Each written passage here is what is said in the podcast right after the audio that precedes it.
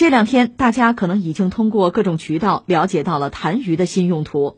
痰盂登上热搜的原因是它在美国电商平台亚马逊上被售卖，而且销量非常好。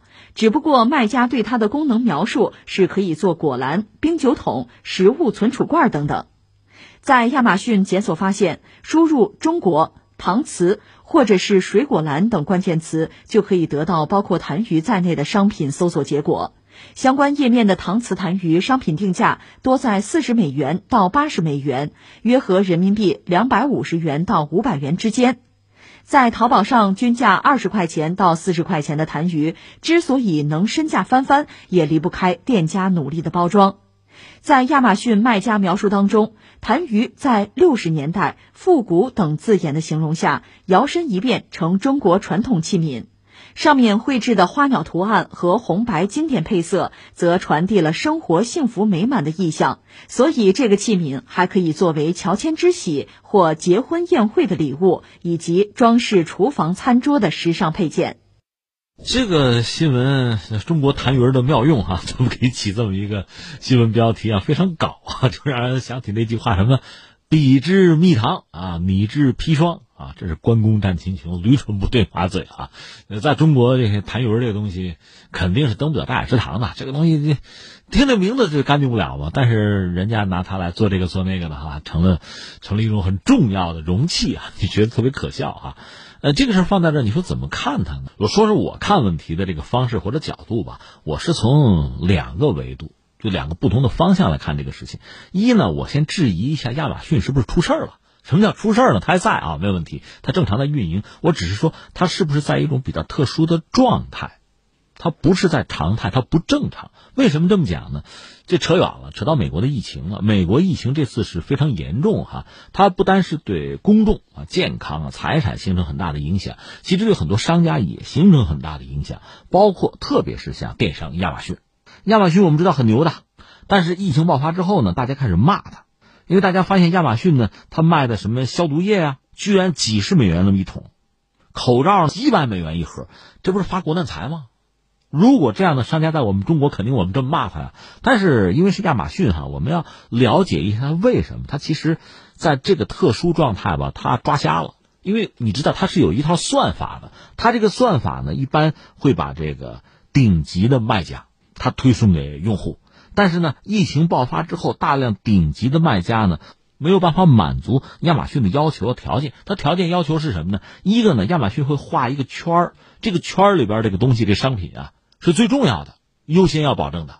另外呢，你作为卖家，就商家，你得给我足够的量啊，可持续的给我量啊，你得能保证。再就是最好是在美国，美国本土，它就省去了这个全球范围内这个运输啊、物流啊这个不确定性。我说的这三点都对吧？你不能说不对吧？但是就亚马逊，它的这个算法一算就出了笑话了。一个是很多原来很好的顶级的那些商家达不到他这三个要求，就被剔除掉了。那亚马逊能够向公众、向客户推荐的就是这个次等的或者再次的商家。事实上，我这有一个数据说什么呢？就是亚马逊的顶级卖家之中有三分之一是中国卖家。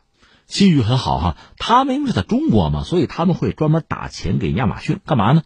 让亚马逊来处理货物的这个仓储啊、物流啊，这样效率不就很高吗？但是因为是疫情，这一下子把这个事儿给切断了，链条切断了，生产啊、航运啊都遇到了很大的障碍。另外，有些产品的需求又激增，所以亚马逊会出现大量的商品的短缺问题。刚才我们讲这个算法呢，在算来算去。向消费者最终推荐呢，就是一些可能会你看到很滑稽的结果，很多顾客消费者受不了。你发国难财，你很多东西怎么要价这么高啊？因为可能那些好的优质的商家反而被算法给淘汰掉了。当然，大家会骂他可以涨价了。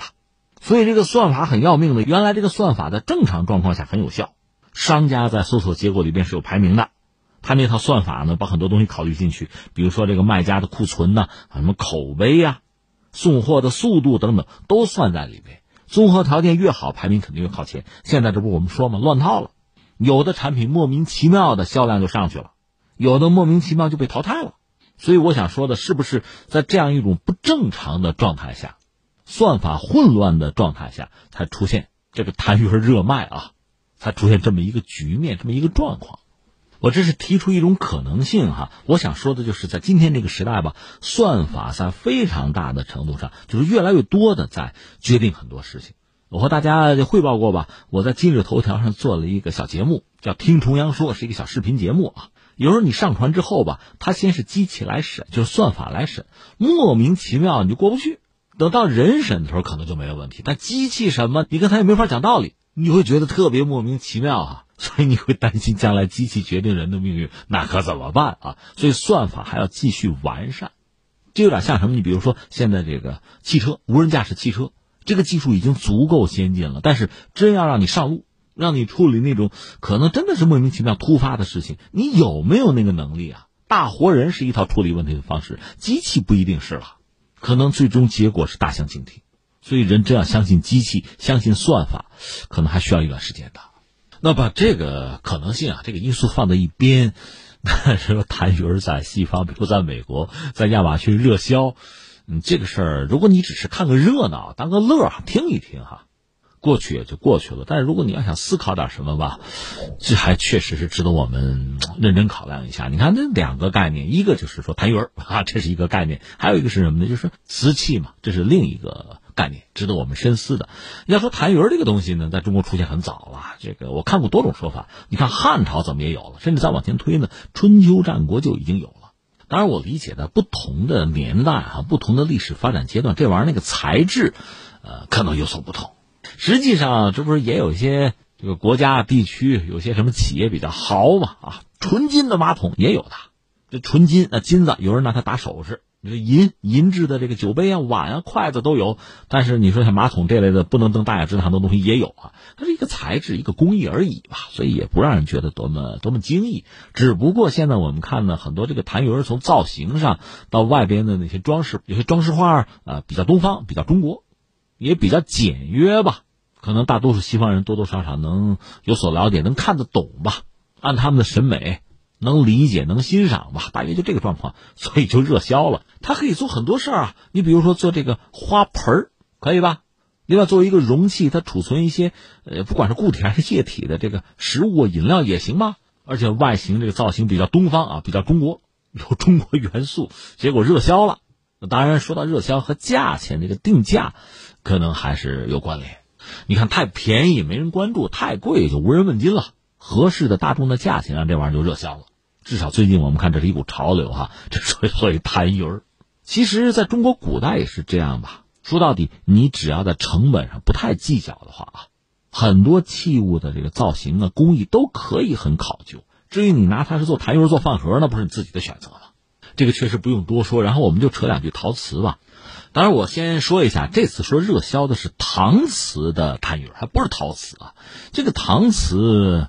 它实际上和金属啊，和这个有机玻璃啊，或者说和这个复合材料是有关系的，耐高温，适于这个工业化生产啊。但是呢，确实我现在想说的反而是陶瓷，因为陶瓷在我们中国实在是历史悠久。搪瓷这个东西啊，什么搪瓷杯子呀、搪瓷盆啊，这个在曾经的岁月吧，特别是我感觉在改革开放之初或者之前，呃，作为家庭里边可能必备的啊。常见的生活用品，我们倒很熟悉。现在，可能我们真的把它已经淘汰了，对我们没有什么吸引力。它已经代表不了我们生活的品质了。所以翻回来，我想说两句陶瓷啊。其实陶瓷材质的痰盂也不是没有啊。这就说到古代中国吧，通过这个丝绸之路啊，也包括海上丝绸之路吧，和非常多的国家地区往来。这个我们当然都知道啊。那么中国主要卖出去的东西老三样：丝绸、茶叶和陶瓷。各有各自璀璨的历史、精湛的技艺，没有问题。但说到陶瓷这个东西，以前和大家聊过，西方在这方面其实是很落后的。美国二百多年历史就不说它了，就说欧洲吧。你看德国，德国最早的这个硬质瓷是在麦森做出来的，时间应该是一七一五年。另外，英国英国陶瓷业那就是工业革命以后了。随着工业革命的兴起，英国的陶瓷业才有迅速发展的机会。特别是那个呃，乔夏斯普特，他曾经烧过那个含有动物骨灰的胎料的这个硬质骨灰瓷，这在这个陶瓷历史上很独特了。至于我们中国，说起来就很感慨，我们这方面历史很悠久，能力很强啊，工艺也很好。曾经我们的产品行销全世界，以至于我跟你讲过，英国有一个叫哈彻的，你说他是一个探宝人也行，你说他是个海盗也可以。他曾经在南海，呃，上个世纪八十年代，从那个沉船里捞出很多中国的这个明朝的瓷器嘛，他打碎了其中很大的一部分，让剩下那部分更值钱，非常野蛮的一个人了。所以说，我们的陶瓷在古代确实曾经很优秀，但是后来有后来居上的日本，日本包括朝鲜嘛，一开始就是跟中国学了，但是后来日本在国际市场上，他们的产品不断的创新和发展，就占据了原来属于中国的市场。其实茶叶也是个样子，我记得也和大家聊过吧，也是一个英国人叫福军的，算是传教士吗？算是个博物学者吗？但他实际上是个间谍嘛。就在鸦片战争之后，他在中国内地旅行，就偷了中国的这个茶树啊、种子，包括这个制茶的方法，甚至连做茶叶罐的工人他都雇佣过。最后呢，英国人是在印度，印度当时被英国殖民，在那儿大面积的种植茶叶，获得成功。而中国对这个还一无所知。后来是中国第一个驻外公使，就郭松涛，他有一次和一个英国商人聊天，偶遇啊，聊天那个英国人说：“啊，我我在喜马拉雅山，我那有茶园啊。”这样，郭松涛忽然意识到，哟，这就是说英国人在印度种茶叶了，那我们中国茶叶这个外销就遇到真正的劲敌了，那我们还能有市场份额吗？你说以前器物不如人，人家先进哈，工业革命。那现在我们连老祖宗传下来这点本儿、茶叶这些东西，我们看来也要不如人了。所以当时确实是大吃一惊、大惊失色哈。即使在今天，你说英国人喝什么下午茶，他喝的主要也是印度茶了，这个我们都知道。所以你看啊，像这个茶叶，像瓷器、陶瓷这些东西，我们在历史上。是引以为傲的，但如今在全球市场上，我们中国能不能再现祖上的这个兴旺发达，再次重享我们祖上的那个繁荣，那是需要我们做出艰巨的努力的。更况且，呃呃，有一本书叫《玻璃的故事》吧，讲玻璃。玻璃其实我们中国在春秋战国我们也有啊，只不过玻璃我们不当回事儿，因为那个材质我们不喜欢。你看陶瓷多好，对吧？所以我们喝茶，茶具是陶瓷的。而且随着茶叶这个陶瓷的茶具也是在西方行销，那是卖天价的，那都是王公贵族才能拥有的东西啊，价值连城的啊。但是西方人呢，他没有高岭土，搞不出陶瓷来，所以他把这个笨功夫全下到玻璃上去了。最后玻璃你搞出平板玻璃，那就搞出玻璃窗来了。后来呢，有了玻璃这个材质，可以搞镜头啊，显微镜啊、望远镜啊、放大镜都搞出来了。另外还有像什么试管烧杯之类的东西。这个对于他近现代科学的昌盛，那是起了助推作用的。而我们呢，你看，因为有陶瓷，反而在玻璃上没有太大的收益。而如今，如果说陶瓷我们要也守不住这个市场份额，让比如欧洲人或者日本人又让他们占了，那我们可真的好好反思自己了。当然，过去的已经过去了，没什么好说。我现在要说的是，就这么个痰盂吧。啊，我重复一下，这个不算陶瓷产品，它是搪瓷的啊。但痰盂这类东西，登不得大雅之堂的。到人家那边登堂入室啊，这个阶段在亚马逊或者在美国市场热销。如果你只是当它是一个段子、一个笑话啊，一个小小的就市场上的小潮流，一笑了之也行。但我顺便说一句，西方那些器物，你比如说烛台之类的哈，你要拿它当个好看的杯子，那也可能会闹误会啊。所以笑话就是笑话了。但是这个事儿，如果你仔细想一想的话，你可以想到很多。说到底，我们需要做的事情还很多。事实上，我们一度我在历史上看，我们丧失的机会、失去的机会、失去的市场份额，那是让人触目惊心的。想到这儿，你恐怕就笑不出来了。但是如果利用这个搪瓷痰盂在西方、在美国热销的这么一个风口吧，把我们的注意是陶瓷产品能够适销对路的，要么也拿过去，要么开发点新的。让它真的形成一个潮流，去席卷欧美，可不可以呀？